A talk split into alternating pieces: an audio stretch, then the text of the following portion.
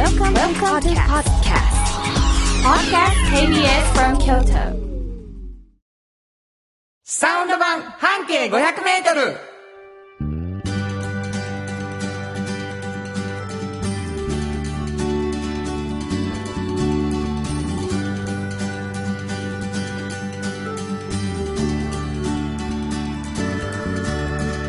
こんにちはフリーマガジン半径500メートル編集長の炎上真子です。サウンドロゴクリエイターの原田博之です。えー、4月4日、うん新年度になりました。はい。あのー、この番組、うん。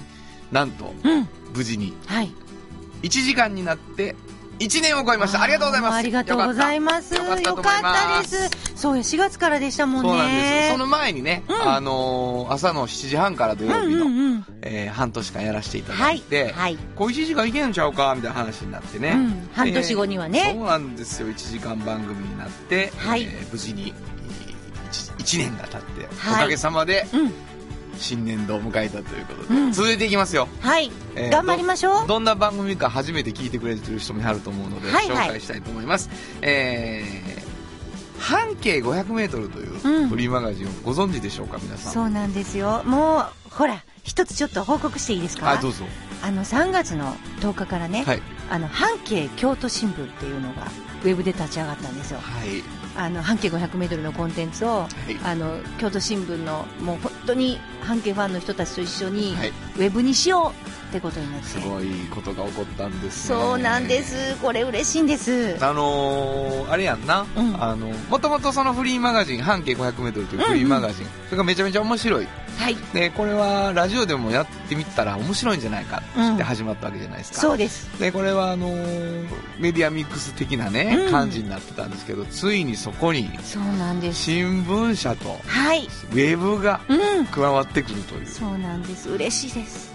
ありがたいね。本当にありがたいですね。どんなフリーマガジンか紹介してもらっていいですか？はい。えっ、と京都のねあるバス停を拠点にして半径500メートルをみんなで歩いて、はいこの人はすごいなっていう方を見つけ出しては取材するような本なんですよ。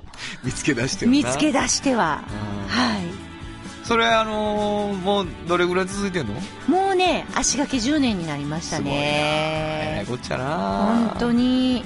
もう歩いて歩いてですねそうですね、みんなでね。なかなかあのーギュッて詰まったフリーマガジンでございまして、うんうんうんどこで手に入るでしょうか？はい。えー、市営地下鉄の全駅でまずは手に入りますし、はいはいその他にも、えっ、と、200箇所ほど市内で、えー置いてる場所があるので、ホームページで見れますし。はいはい。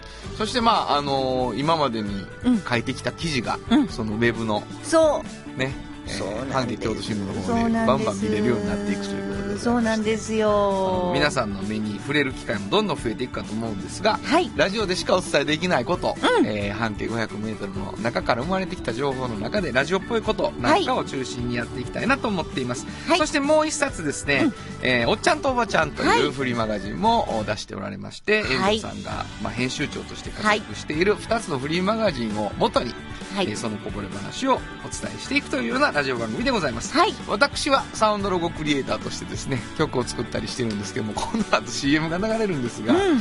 恐ろしい僕の曲しか流れないといそうなんですねよね。改めてねこの間ちょっと聞いてみてすごいなと思いましたよすねごい。っていうか喋ってる人が笑ける。歌う。笑けますね、うん。えというわけでございましてね、今日も1時間よろしくお願いしたいと思うんですが、はい。皆さんからのお便りを私たち待っております、はい。メールアドレスをお伝えしてください。はい、えーメールアドレスは500アットマーク KBS ドット京都。数字で500アットマーク KBS ドット京都。こちらまでお願いします。ということで KBS 京都ラジオからお送りしていきます。サンド版半径 500m 今日も張り切って参りましょう。サウンド版半径500メートル。この番組は山陽火星トヨタカローラ京都。土山印刷。フラットエージェンシー。東和。藤高コーポレーション。MT 警備日清電機の提供で心を込めてお送りします。産業化成は面白い。ケミカルな分野を超えて常識を覆しながら世界を変えてゆく。もっとお真面目に形にする産業化成賃貸を通して楽しい暮らしを提供するフラットエージェンシー。京都と京都を訪れる人とが出会うプラットフォームでありたい。今日も京都の街づくりを応援するフラットエージェンシー。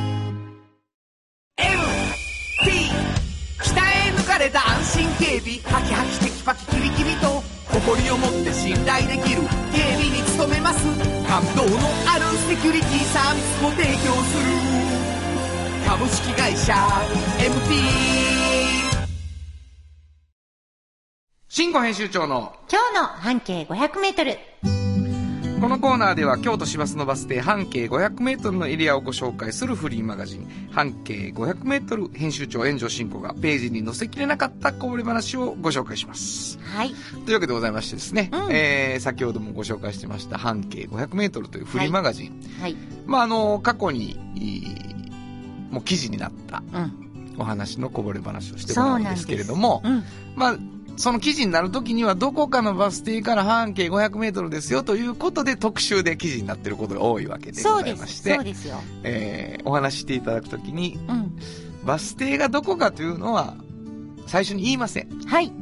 で皆さんが、えーあ、あそこや、知ってる人はね、わかるし、あのー話の流れの中から、あの辺かなと想像して、最後にバス停を言うと。うんそういうコーナーなんですけれそういうコども、ーナーです。最初にちょっとヒントをいただくことにしております。そうです。もうこれもう1年半もやってる番組でございますけれども、うん。えー今日初めて聞いてくださった皆さんびっくりすると思いますけれうん。ども、うん。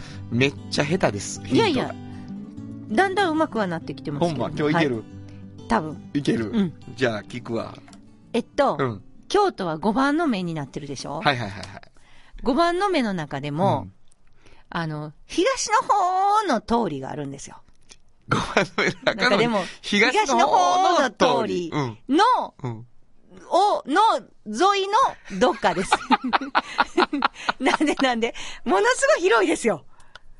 あの、まず東そうや、のそうや。東の方も、うん。あのー、例えば天皇、天皇町の辺でね、うんうんうんあの、白川通りがそうそうそう終わってしまうじゃない？終わってしまいますよで、ねカ。クってなって、こう、東王子にそうそうなっていくしね。うん。もう、だから、どっちかな、みたいにななってくるわけですよ。東の方やからねリアク。ション下手。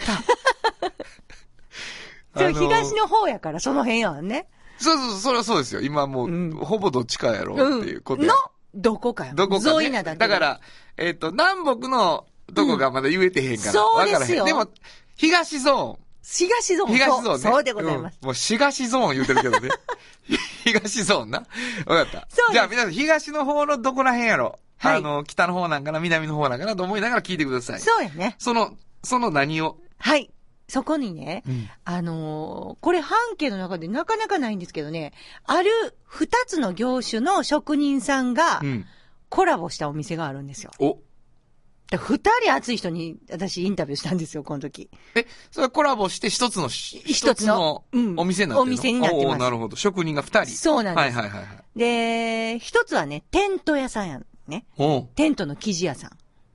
おい。ちょっと分かってきた？ハンプな？ハンプ、うん、ハンプなんかあれ、テント生地。テント生地。うんうん。そうやね、ハンプにも使われてますね。うんだからトラックのホロとか、はいはいはい。ああいうやつ、はい。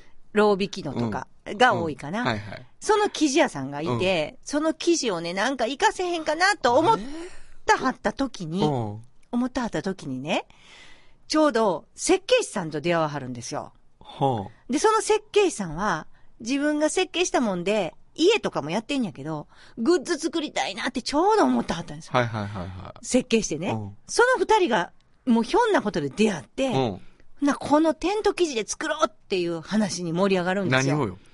何かを。うん。で、何を作るっていう時にうん、二、人とも職人じゃないですか。はいはいはい。だ例えば職人が使うもの、まあ、うんなるほどねハンプではないけど、まあ、言ったら、ロー引きのそういうテント生地をね、まあ、カバンとか小物とかに。したりした時に、はいはいはい。職人が使うものが一番便利なんじゃないんかっていうとこに結論が至って、うんうん。結局普段使うとかいう時も、うんうんその職人が使う時ポケットもいっぱいいるんですって。そうやな。うん。だから自分らが使いたなるようなものを一回作ってみようと。なるほど。もうだから名刺も入れられて、はいはいはいはい。携帯も入れられて、ちょっとしたケースも入れられて、みたいな。カバーやな。そう、そうやね。カバン。カバンなんやけど、まずはカバンから。カバン、カバンを作ろうと思ってんな。そうそうそうそうそうそうそうそう。自分らが一番好きな。一番好きな。欲しい。そ全部かゆいところに手が届いてるう。。そうそうそう。テント生地で。そほう。で、これ、実は名前から言うとね、日の出テントっていうテント屋さんがあるんですよ。知ってるかな？知ってる人？うん、知ってんちゃうか。で、その人が、小野さんっていう設計士と出会って、うん。小野出っていう商品を作らんねんね。日の出と違うて。日の出と小野出、小野出。あ、えっと、脳はひらがな？えっ、とね、全部、あの、アルファベットです。お。ので。なるほど、はいなるほど。日の出じゃなくて、おのでにしはる。おのでにしはるいいね。で、もう、その日から、二人でやりとりが始まんやけど、もうどっちもが、相手にこう、ひゃっほーってこう、なんていうのかな、敬意を払うっていう。な、わかります？もう今、日本で初めてじゃん。敬意の音、ひゃっほー言うた人。いや、お互いが、ものすごい相手に対してリスペクトしてるんですよ。な、なるほど、なるほど。もうね、まず、小野さんがね、うんこんなんどうやろうってこう設計して、うんあの、図面送るじゃないですか。はいはい普通ね、小野さんって設計して送ったら、どんな職人さんもそれを作り上げるまでこう、こう、梨のつぶてなんですって。はいはい。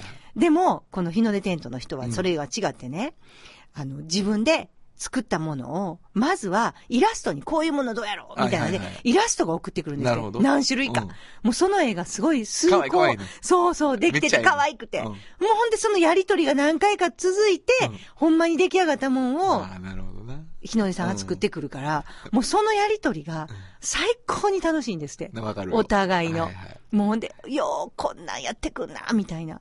そう、もう、シンコ大好きなパターンやな。大好。き。で、小野さんがね、その日の出テントの人に言うときに、祭壇の仕方まで言ってくるんですよ。こう、生地ってこう、目があるんですよ。見えてないけど。はいはいこう、こう、こういう風に切ってくれとか、うんうんうんそんなとこまで言ってくれる設計士さんっていないんですって、デザイナーっていうのが。ああ、なるほど。へえ。だからもう、もう、日の出テントの方もこれがすごい楽しいと。もうその、二人のそのね、好き同士の男の人ってもう気持ち悪いぐらいに、そうや。なんか仲良し、わかるでしょ？その、クリエイティブグルーヴな感じな。そうそうそうそうそううん、もうお互いがそれで喜び合って、グッズを作ってるっていうかそうやな。もう、置いてきぼりの時あるもん。周囲が。ああ、あ、やっぱそういうの経験しはったことあります？えさあ、あるでしょ。さあ、あなたもしょっちゅうなってありますよ。まあまあお気づきじゃないかもしれませんけど。やってますか？うん。置き去りの時が。ほんまですか？あの、特に君の会社の人たちのミーティングね。ものすごくグルーブしてんだけどクライアントが置き去りの時あるからね。ああ、あ、そうかもしれないですね。こんな人面白いちゃいますお前なとか言ってて、社員がもう、えらいことになってるーなりますからキャーなってますからねね。。でも、そうやってやっぱ作っているってとこすごいかっこよくはいはいはいかっこいいですよてね。うん。で、なんかもう、作ってる時に、うん例えばこう、小野さんの方がね、設計士の方がこうね、ここにもポケットあった方がいい、ここはこんな切り返しがあった方がいいっていうのやるじゃないですか。ほんならね、苦しい楽しみがあるんですよ。その、日の出テントの方は、ここにもポケットいいの？邪魔くさと思うらしい。ここも？とか、こここんな仕組みにすんの？とか、職人にしたら、そう、職人泣かせなんですって。うんものすごい大変。でも、またそれが憎くて、たまらんのですってなるほどそんなことを考えつくデザイナーに対して、もう嬉しくなってくるんですよ。なるほどな。うん、いやもう、それも一緒にいたら仕事増えるパターンやな。ああ、多分そう思う。。これもやってみる？みたいになるからねう。んなるほど。一度だから前、本当に地味なんですけど、通るとね、あの、見えます？そのカバン類が。ほんま。グッズ類が。じゃあ、場所教えてもらおうかな。はい。あの、さっき言った中の通りのどっちかなんですけど、はい。東大路通りなんですよ。東大路通りの、はい。で、東山二条っていうバス停があってね、はい。そこの本当にバス停のすぐ近所に、東大路通りに面してあるんですよ。えっと、どっち側ですか？み、みなえっとね、西側です。西側に。西側にあるんです。ええー。わかりぜましたひ行ってみてほしいな。わかりました。はいえー、新庫編集長の今日の半径500メートル、今日は京都市バス東山二条停留所の半径500メートルからでした。サウンド版半径500メートル。今日の一曲。はい。ここで今日の一曲なんですけどね。うん。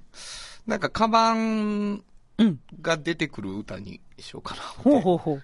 一瞬しか出てこないですけど、これにしてみました。はい富士ファブリック、君は炎天下。本当はどこで Just like 登録の名曲が流れてる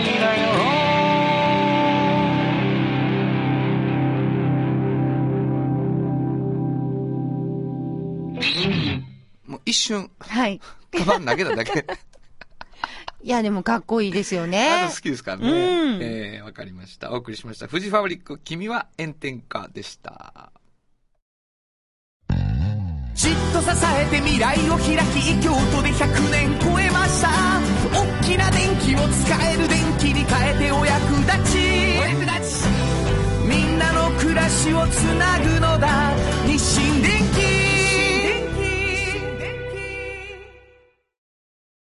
京都に広がる出会いのバカローラ京都で乗り継ぐ思いつなげるつながる。助け合う一緒に京都を応援します。ゆっくり走ってもっと近くに「トヨタカローラ京都」童話の技術力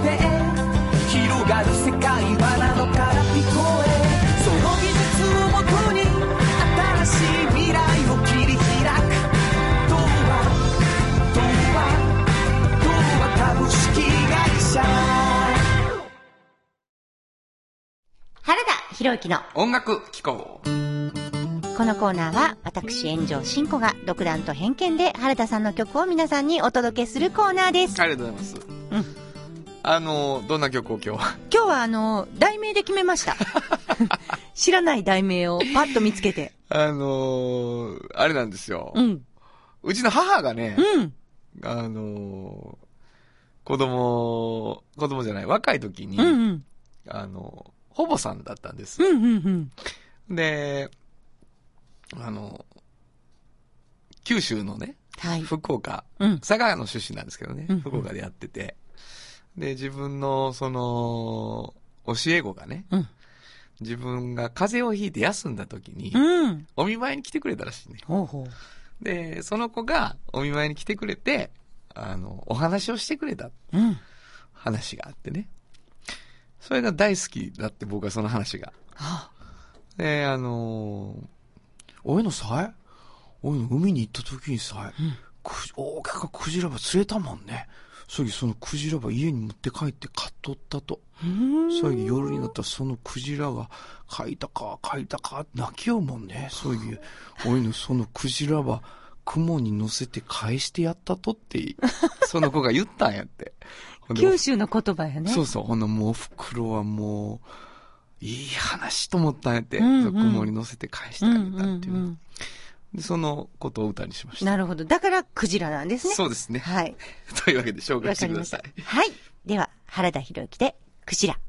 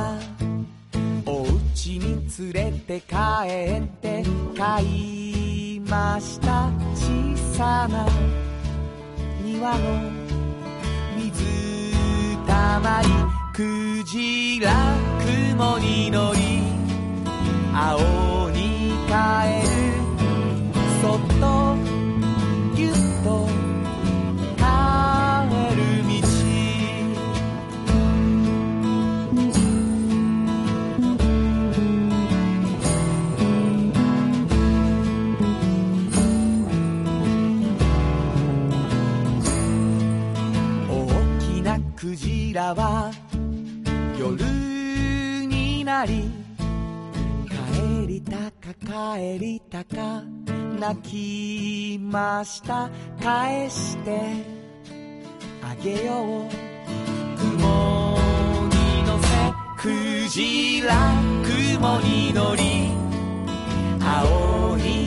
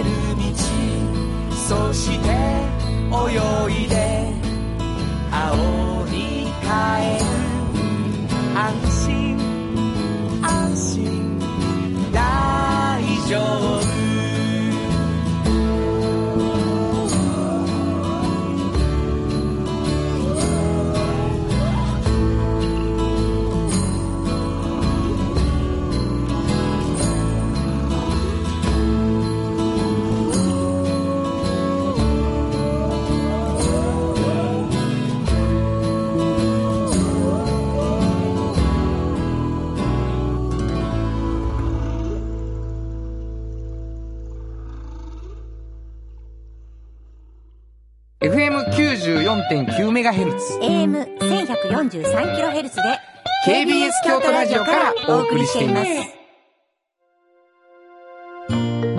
有薬局半径500メートル物語取材日記。ということで、はいはい。えっと、原さん、今までのラジオドラマうん。がちょっと趣向が変わりましほうて、ほえっと、最後にエピソードが話されるんですけど、うん。それまでの、まあ、いろんなエピソードを、最後はドラマなんですが、それまでは私のちょっと取材日記で、うなるほどいろいろとご紹介しようと思ってるんです。なるほどせやし、ちょっとこれまでと違うくなるよねそうですね。あのねお便りをもらってんねんあ、ありがとうございます。やぶれかさんですはい。ありがとうございます。ありがとうございますね。ラジオドラマの感想を言います。うんこのラジオドラマは BGM や効果音が使われることが少ないですね。うん。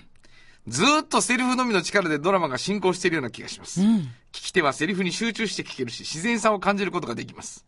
BGM を用いないのは意図的なんですか？教えてください。はい。これどう？えっと、効果音は結構後半増えてましたよね。効果音はね、だけど、あのー生活音しかほとんど使ってないというこそうそうそうとなんですよね。うん。音楽は流れてませんね、そういえば。これは意図的かどうかというと、作家がやっぱり、僕らお芝居もそうなんですけど、うんうんうん。もう照明もあんまりいじらへんし、うん BG、BG っていうか、あの、なんていうかな、感情に訴えてくる芝居の嘘の音っていうのは鳴らさないお芝居をしているので、ああ、そっかそっうん。だかか。らそこは結構大きいかもしれないでなすよね。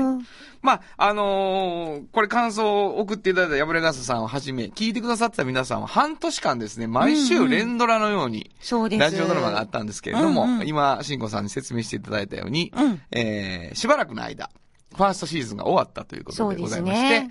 前回のドラマの、あのーまでやってたラドラマのメンバーはですね、うん。月末にうん、しゅんくんの、そうです。あの、エピソードで、うん。えー月末に会えるんですけれども、うん。それ以外はですね、いいね。うん。えー取材日記になるっていう話なんですね。はいはい。そうなんですよ。これはだからもう炎上ワールドがいやいやいや。ぐいきおるわけですわ。いやいや、あのーやっぱ桂さんとね、一緒にね、はいあの作家の、はいはいはい。桂正彦さんと正彦とはい一緒に、あの、やってるわけで、うんえー私いろいろと取材してきたことを、うんじゃあ最後の回にこんなエピソードにしてくださいみたいな形で託してるんですよ。なるほど。だから、あと皆さんには、こう、どんな感じのエピソードがこう散りばめられてるのかを、なるほど。毎週ちょっとお話したいなと。リアルにある有薬局の物語。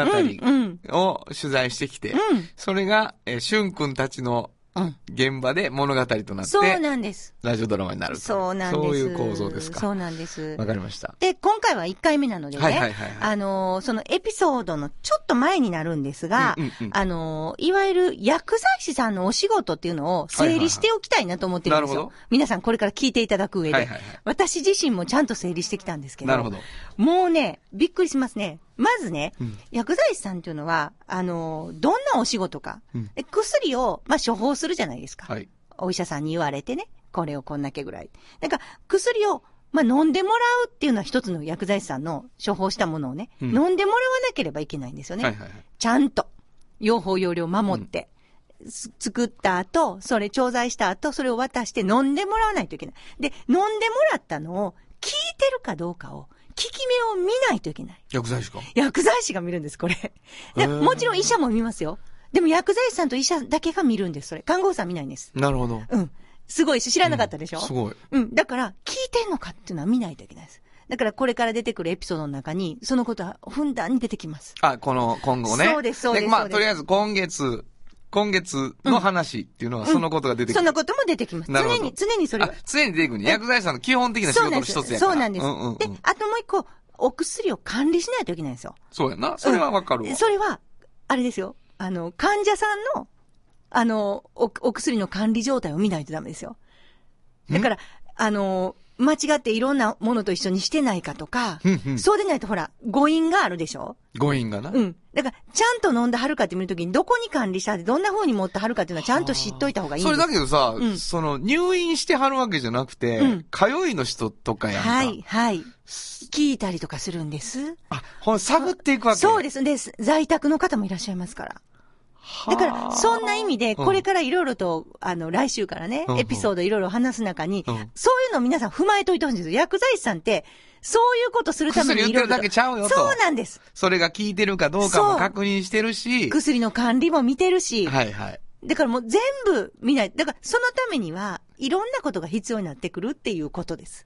それが今からエピソードになっていくの？そうなんですそうなんですあ今日はもう予告だけ？予告です。なるほど。だから、これを皆さん踏まえた上で、うんうんうんあ、そうか、こう言うとはったもんな、薬剤師さんってなるほどっていうのを分かっといていただくと。それを、だから、まあ、選手までやったらね、うんしゅんくんっていうのが、あの、有薬局に勤めてるわけじゃないですか。はいドラマの中では。はいだしゅんくんまだ1年やんか。うんせやし、これからちょっといろんな、こう、自分の患者さんの薬のこと管理したり、うんあの、聞いてるかどうか見たりもせなあかんやな、彼が。そうです。そういう物語がが展開したりするかもしれんそうなんです。なるほど。うんそして、この何回かの、えー取材日記を聞いた後にドラマを聞くと、うん。わかりやすい。はい。ものになってるっていうそうです。より、より分かってもらえると思います。薬剤師さんの物語が。わかりましたはい。えー期待しております。というわけでございまして、始まりました、有薬局半径500メートル物語取材日記。はい。第1回は、うん取材する前の予告でございます。そうでした。薬剤師さんってどんなものなのかっていうね。はい、わかりました、楽しみにこれからも聞いてほしいと思います。以上、有薬局半径500メートル物語取材日記でした。有薬局っていう薬局明日をつなぐ有薬局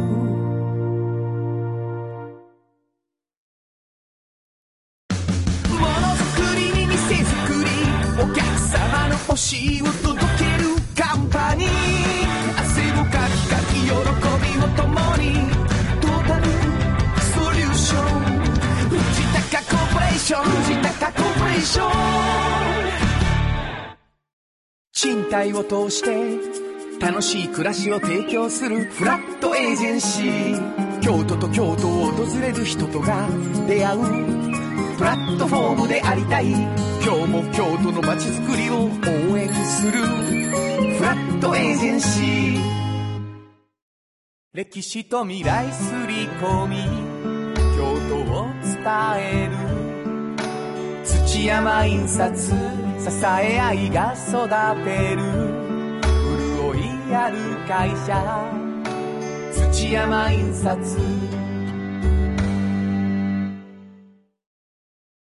おっちゃんと、おばちゃん。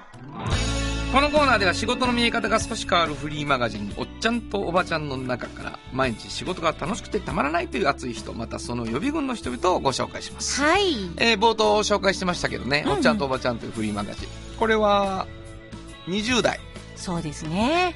な大学生とかね、そうですえねー。社会人になってもまだ転職しようかなみそうたいなね。ね。んんそういう人たちが、ちょっと自分の仕事を考えた時に、うん。かっこいい大人、はい。先輩たち、その背中を見るためのフリーマガジンというそうなん感じですね。ですよ。この間もある大学でちょっと講演させていただいた時に、うんはいはいやっぱり就活生だったんですけど、ものすごく不安がってはる。あ、そう。皆さんね、何が不安って、うんやっぱりね、あのーそこだけは、隣の人とすごく比較してね、同じようなとこを、やっぱりこう選ばないといけないんじゃないかみたいな、よう言うてんな、それ。ものすごいそれをね、考えはるんですよ。自分だけ違うこと考えたらあかんと思ってるってこと？そうそうそう、一つね。なんとなく足並み揃えなあかんのかなと。それは時期も全部。就職する時期も、うんそれから種類も、選び方も。だから、全部正解やでっていうのを私は言ってて、焦、焦りました？私の時ですか、うん私の時は全然焦らなかったですね。あ、そう。なんで、うんな、なんででしょうね。周りの風潮もね、そんなに、なんか、入った会社が、倒産する、倒産するとかも考えたりしひんし、安定、安定という言葉がそんななかったんですよ。あ、当時？当時。そんな風にもなかったし、まあ時代もあったんでしょうね。まあ、なんとなく今の学生さんとは大きく違ってて、その辺が。だからもう、すごい安心して決めてほしいなとは思うんですけど、皆さんすごく不安そあ、本当。う。うん、もう、ええねんね。自分だけの考えでって思うよな。思います思います。自分さえね、ちゃんとこう、いいなと思っていたらいいと思うんですけど、あと、共通点はみんな今がピークと思ってあります。何がの？人生の。大学4、3回、4そう回、そう。もうこっから、下り坂って言ったら変やけど。これからや。何を言うとんねん。でしょ？何にも始まってへんやん。でも、あだから私たちが紹介してるおっちゃんとおばちゃんってね、はいはいはいもう、もう炎上さん今がピークやねんってよう言わはるんですよそ。やな。60、70そうそうそう。だから、そんなん言ったら、へーって学生さんが、そらまあでも分からんではないけどな。うん俺も焦ってたけど。あ、本当に？あのー、なんやろ。ほら、同年代の代弁者としての青春の一曲みたいなことをあさ、あ、そのシンガーソングライターとして歌うということで言うと、もう遅いやん、22とか。う、うん。そやろ、うんやっぱりもう、17歳とかで、なんか、なるほどガツン一点とさ、ああ、そういう焦りがあったんあやっ。たよ。これ過ぎるとゆっくりやで。まあ、ゆっくり。そうですか。全然、もうね何に、も締め切りないよ。そういう人は人生の。音楽で生きていく11の方法っていう本を読んでほしいそうですね僕そういうおっちゃんな。とおばちゃん総称でね。そう。うん。もう本当に原田博之が羨ましいって書いてる本ですから。すませんはい。ぜひとも読んでほしい。今日のおっちゃんとおばちゃんに言ってもらっていいですか？そうですね。はいはい。あのね、あのーこれね、もう、福井製作所さんっていう会社があるんですよ。福井。福井製作所さん。はい。まあ、何を制作してるかってことなんですけど、私もね、あの、ニッチトップっていう言葉をあんまり知らなかったんですけどね。はいはいはい。まずほら、皆さん、B2B 企業っていうのに、まあ、大人も子供も疎いですよね。そうですね。業界では本当に、もう業界トップなので、世界シェアトップなので、はいはいはい本当に有名なんですけど、みんなそういう消費者がいきなり買いに行くものじゃない限りは知らないんですよ、案外ね。そうですね。そこの社長さん、面白い社長さんのことなんですけど、はいはいはいこれね、何を売ってはるかっていうとね、安全弁っていうのを売ってはるんですよ。安全弁。うん。1936年以降ずっと売ってはるんですけど、安全弁って何かっていうとね、いろんなものを、まあ、例えば船でね、運びますよね。うん。それはなんか、液体のガスであったり、はいはいはい。石油であったり、うんいろんなエネルギーのものとかを運んだりするときに、まあ、ガスなんか特にわかりやすいんですけど、大きい体積より小さくして運んだ方が、こう、大きさ的に楽じゃないですか。そう。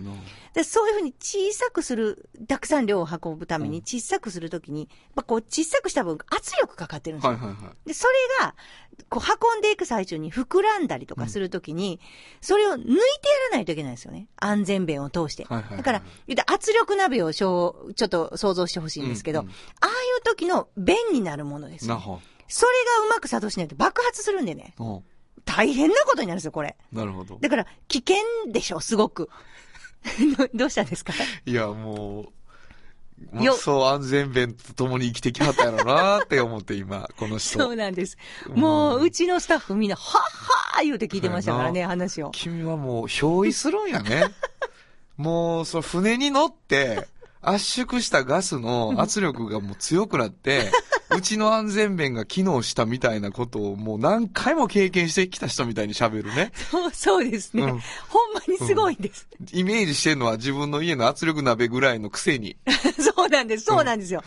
でもそういうことなんやろね。そうなんです。はいはいはい。でね、これが、うんまあ、世界トップシェアなんですよ、ここの会社が。世界でですよ。ここの安全弁がな。あ、でも地球上でトップシェアなんです。はい 地球上でな。地球上で。はいどこの？っていう時に、うんもういろんな外国の人たちが、はいはい。福井製作所の、福井言うて、言うてんねや。すごいでしょ、うんでメイド福井言うたんやそうそう、福井言うたんや言うたんやな。で、私が行った時もね、あの、前と取材で行くわけですよ。はいはいほな、今回のお客様、今日来るお客様ってとこに、ユニオン A も書いてあったんですよ。うんあ書いてあったけど、あと全部読めへん。もう、外国人の方のお客さんばっかり。なるほどだからもう、英語でばっかり喋ってはる、みんな。あ、本当に。福井製作所の人はなるほどね。もう、ペランペラン、みんな。あ、ペランペランなの？もう、英語ペラペラ。うん。ペラペラにしてあげて。ごめんなさい。ペランペランやめてあげてくれるかな？違いますね。うん、全然違ペう。ペラを強調したいがあんまりうんペランって言ってしまいました。全然あうんかんわ。ペラペラ。チャラチャラなってるからもそうう。うん。でも、こんなすごい会社がこんな関西にあるなんてね、ほんまやな。本当に、びっでもくりしそれはあれやな、なんかメイドインジャパンなそう。感じやね。そうなんです。だからもう、きっちり作る、この、この福井博さんっていうね、社長はね、自分が、まず産業大学卒業した後に、はいはいはい後継ぐ前に韓国のいろんな会社とか回って、うん韓国のすごい強さも知ったし、はいはいはいはい。ものづくりにおいて、その日本のね、ものすごいこう、巧みな技とかも、うん丁寧な作り方とも、とかもものすごい分かったんですって。なるほど。だから、みんなやっぱり日本の製品、特に安全かどうかっていうのを作動するようなね、はいはいはいそういうものは、やっぱ日本のものっていいなって思わはるんですよ。全国というか全世界で人気なんですよ。福井製作所の福井製作所の安安全弁。知らんでしょ、みんな。知らんやろな。でも、もう、うんほんまにこの福井博社長がうん、熱弁してください。もうこれ福井さんが喋ったと思ってください。え、何がですか？今。私の喋った今私はもう福井さんやと思ってもらって大丈夫なぐらいで喋れた。そうそうなんですよ。まあこれニッチトップっていうね、言い方ですけども、うんやっぱり知らない。うん知らないっていうか、必要なんだけど、うん。あの、もう非常にこう、間にあるっていうかね、はい。っていう感じっていうのは確かにありますね。働いてるうちに性格も変わるんですって。福井社長の言わはった言葉でほんまに面白かったんがどういうこと？なんかね、こういう性格やからこんなん向いてへんって思うでしょ？就職するときに。はいはいはい。そんなことないって。ものすごくそれが好きになったりしたら、ものすごく変わってくるんですっああ、て。なるほど。性格って。なるほどなだ。からもう、仕事によって性格とか人生って変わるでって言ったはったんがすごい印象的です。鍛えられる。るっていうことやな。そう。でもそれもう、いけてんやろか。昔ほら職人とかになるとさ、うん。その、本当に厳しくて、うん。もう叩き込まれたって言うやん。はいはい。でも最近もう叩き込むのしたら怒られたりしそうなとかあるからあさ。ーそうですね。個人差によってね、違いますけど、そうだからですね。叩き込む現場がなくなると職人とかそういう育つ現場もなくなりそうで、ね、心配になってこの福井製作所さんの工場内見たときには、もうね、だから、陶器焼いてる職人みたいな人がそこら中にいはるんですよ。はいはいはいそんなレーンとかじゃないんですよあ。、へえ。もう一人一人一個ずつ作ってる感じ。やそへえ、すう。ごい。こうやって作んねやと。大きさもちゃうしあ、ね。なるほどね。カスタマイズしてはるから。はあ。各世界の職人。集団ね。そうそうそなるほど。う。わかりました。はい。今日のおっちゃんとおばちゃん、ご紹介したのは、はい。えー、福井製作所の福井博さんでした。サウンド版半径500メートル今日のもう一曲。はい。ここでもう一曲なんですけどね。うん。まあ、あの、ニッチトップっていう話があって、うんこう、ニッチなと思って調べてたんですけどね。あのーサーファーの間ですごい人気が出て、もう今や世界的なアーティストになったんですけどね。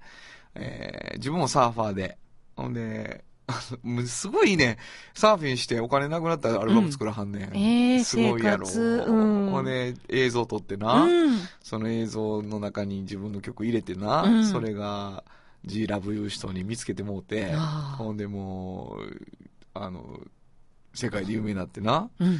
っていう人がいるんですよ。すごいですね。めっちゃかっこいいんですけども、うんえー、ジャック・ジョンソンという方なんですけどね。はい今日はこの曲を選びました。ジャック・ジョンソンで、ロデオ・クラウン。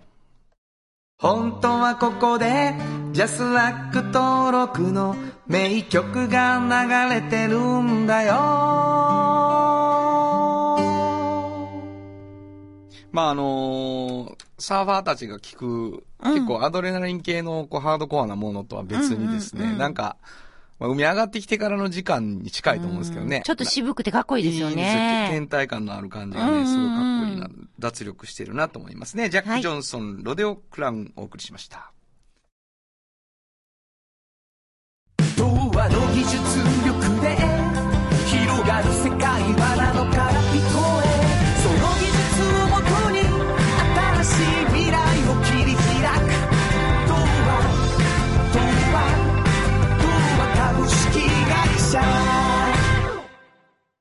歴史と未来すり込み京都を伝える。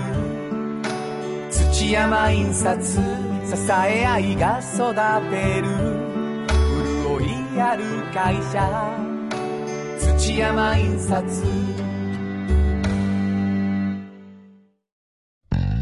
じっと支えて未来を開き京都で100年超えました。大きな電気を使える電気に変えてお役立ちお役立ちみんなの暮らしをつなぐのだ日清電気原田博之のサウンド話。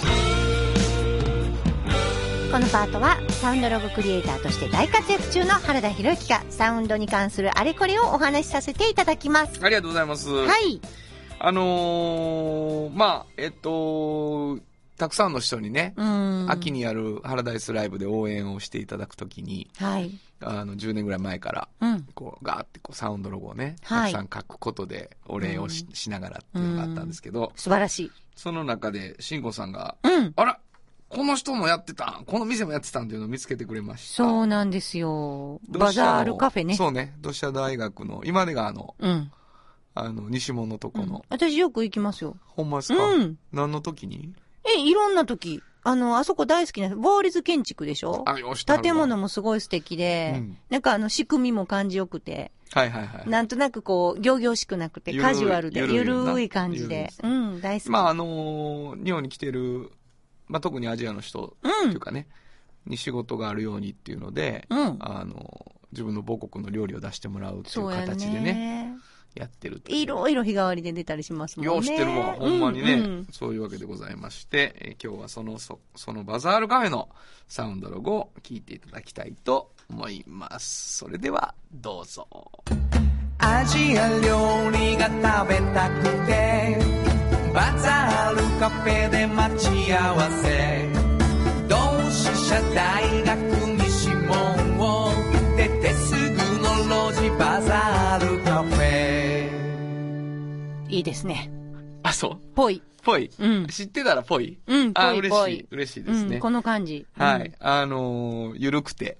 アジアっぽいものがあって、な、なんとなく、外国な感じがうんありますね。そうやね。なんか、あの建物自体もすごく好きでね、中のめ間取りも。あ、本当、うん。いいですよ。うん。また行ってみてください。はい以上、原田博之のサウンド話でした。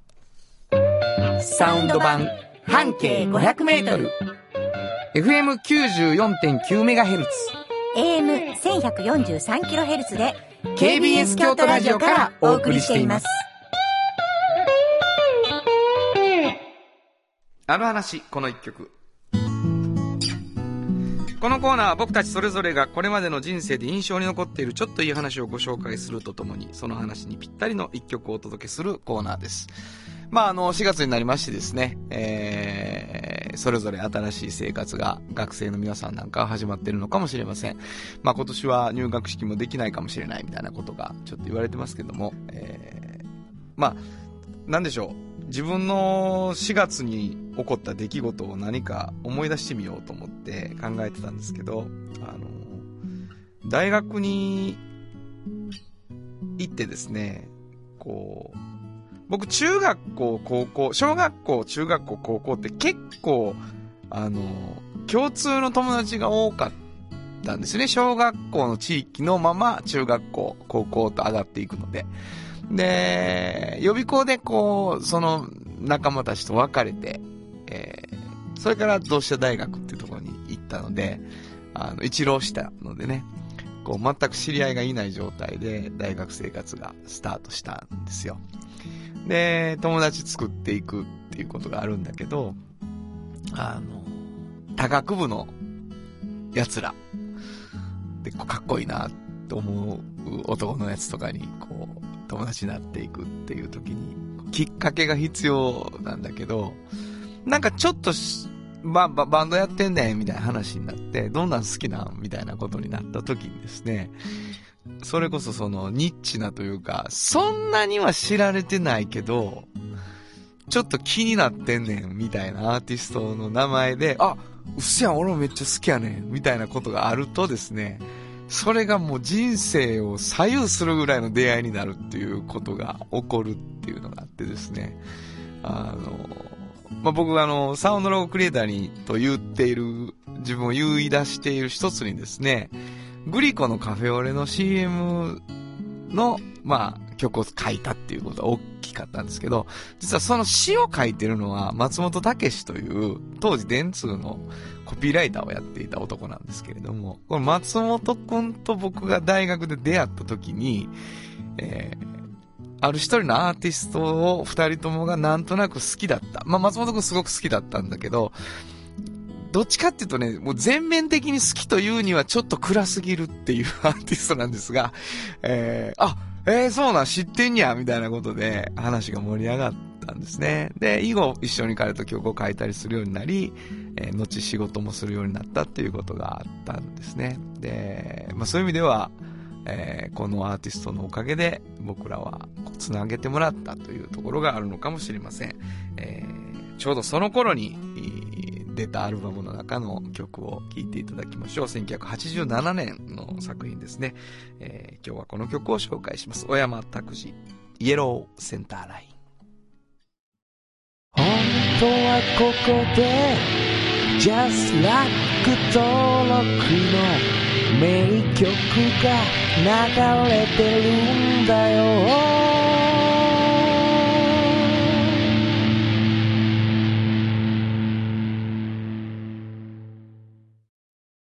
産業化成は面白いケミカルな分野を超えて常識を覆しながら世界を変えてゆくもっとお真面目に形にする産業化成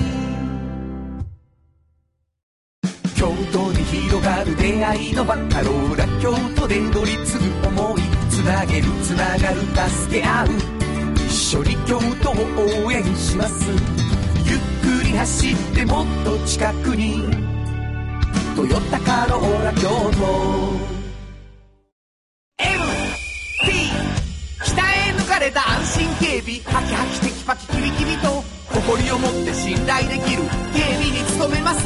感動のあるセキュリティサービスも提供する。株式会社 MT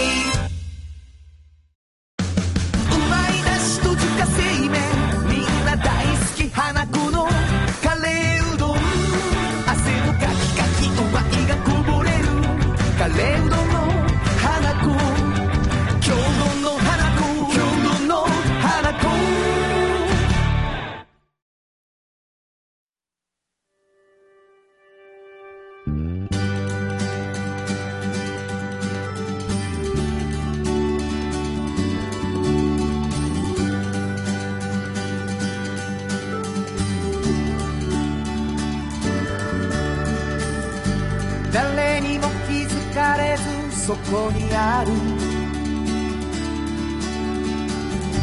素敵なこだわりと哲学を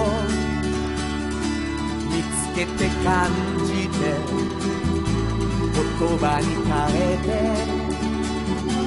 みんなに届けてみようかな。あっという間にエンディングでございます。はいえー4月になりましてですね、え1回目の放送ということになりました。あのー今年度、うん。今年度っていうのを、まあ、この3月からもずっと言ってるけど、僕なんかほら、学校関係者やから、うんうん。あのー新規一点とか、ね。今年度はとかってそういうことばっかり思うわけですよ4月はねうんうんうんまあ、ただ僕らにとっては1年が過ぎてですね、そうですね。あのー次のうん。段階に、うん。まあ、クールとい、クールで言うと、まあ、新しいクールに入ったということなので、ね。なんか、しうん。初心というかね、うん。今年のこう、意気込みみたいなものがうん。ありますか、そういう意味では私はやっぱりその3月にね、うん。半径京都新聞が始まったじゃないですか。これは大きいですよ。これもう、どうしたらいい？うん。あの、聞いてくださってる皆さんにお願いしようぜ。あ、そうですね。うん。何したらいい？半径京都新聞っていうのを一回見て、見てください。どうしたらいいの？半径京京都都新聞っってて書けばもうそこにはもう、バーンバーンと出てきます。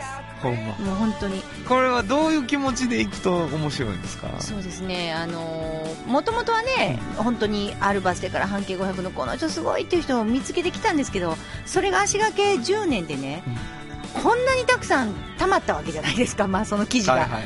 その時に、やっぱり何を言うてきたんやろっていうのを改めて考えたんですよ、うちの会社で。なるほど。そしたら、あの、京都からう、ん。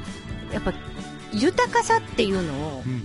もうそれぞれの人人たちの、はいはい。まあ、小さな豊かさを発信してきたんじゃないかなっていうふうに思えてきて、それを、まあ、その京都新聞の人たちと話し合ってね、発表していこうっていうことになったんですよ。だから改めて、ダーって全部見れますから、記事がな。記事が、はいはいはえーどんな人を追いかけてきたのかっていうのを見てほしいですね、本当い。にもう。それ読み出したら止まらへんや。もう本当にね、いや、本当に。